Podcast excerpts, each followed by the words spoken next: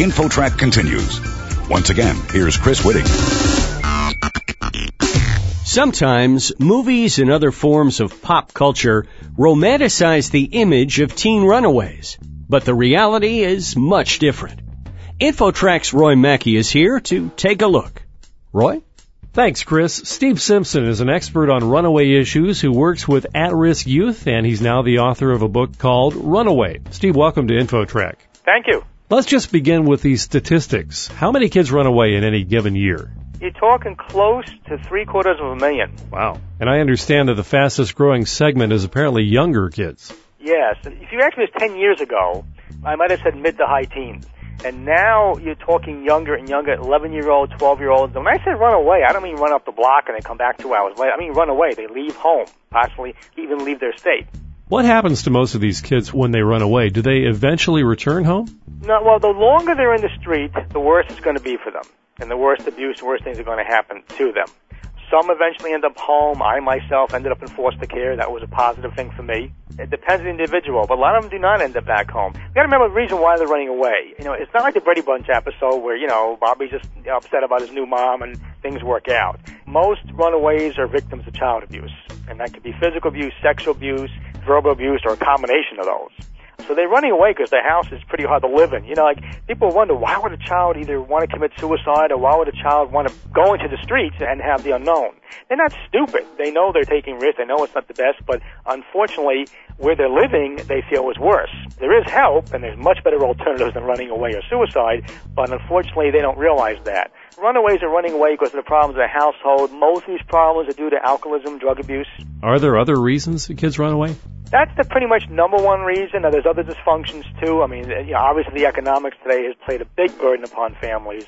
Broken homes become more broken when the economic, you know, even normal homes or healthy homes get extra stressful, but they kind of band together.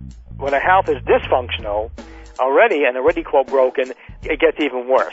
You know, alcoholism increases, violence and abuse increases as a result, and it becomes worse and worse for the kids inside the household. The rapid rise of technology, cell phones, texting, Facebook, and so forth, has really changed the social landscape for kids today compared to their parents, hasn't it? It has. And again, everyone always worries about online predators and so on, and anyone coming from a dysfunctional home becomes even more vulnerable to those online predators. The question always becomes, why would a child do that? Why would a teenager just, you know, be a victim to a predator? Why would they run away and so on? But again, they're looking for an escape from the problems they have right then and there. The new technology has just opened more avenues for them to try to get out. So do you think parents should be monitoring their kids' internet and phone activity? Any parent at all, yes. The better communication you have with a child, the less chances they're going to be victims to an online predator.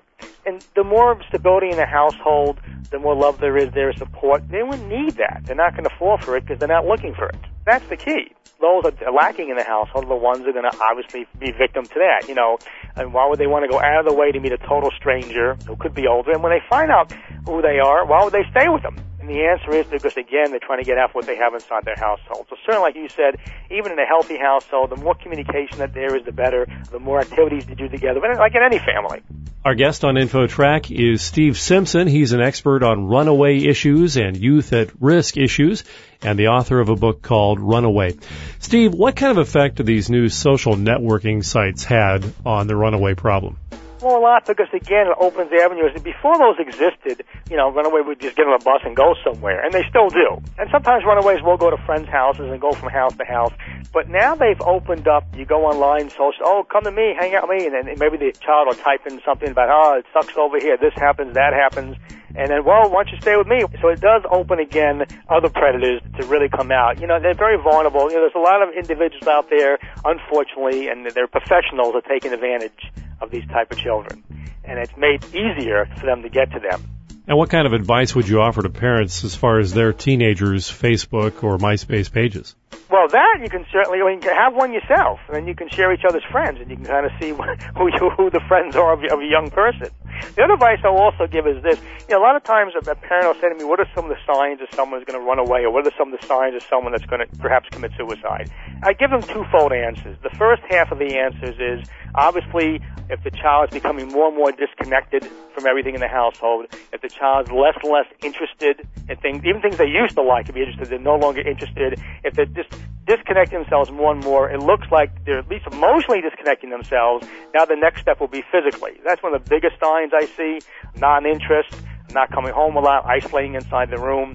But I also say to parents, the biggest signs are yourselves. If you know there's some type of abuse going in the house, and not necessarily to the child, but you're being abused by your spouse, yourself, if you know yourself or your spouse or your living boyfriend or living girlfriend as a drug problem or alcohol problem, I mean, that's the biggest sign that your child might run away or might be thinking of suicide. And one extra thing, too, one of the misconceptions is that everyone always thinks that a child has to be the worst student and always getting in trouble to be affected to be suicidal or thinking of running away. You can have one of the best students they are, or a child that looks like there's no problems and they keep quiet to themselves, and be just as suicidal or thinking run away if there's problems in the household. When I was very young, I joined a support group, and I saw a girl there who was one of the best students in my school. And at that time period, I was the anti-her. I was one of the worst students in the school.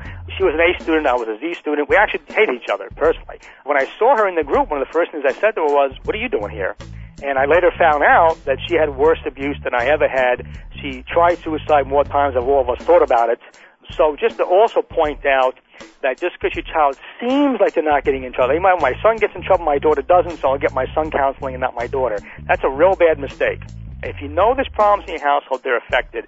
And, Steve, there is help available out there, isn't there? Yes. So if anyone's listening to this, whether you're a young person and you have run away, or you're thinking of running away, or you're thinking of suicide, or your buddy is thinking of talking a lot about suicide, even joking a lot about it, or you're an adult and you want to help out, a couple of tips.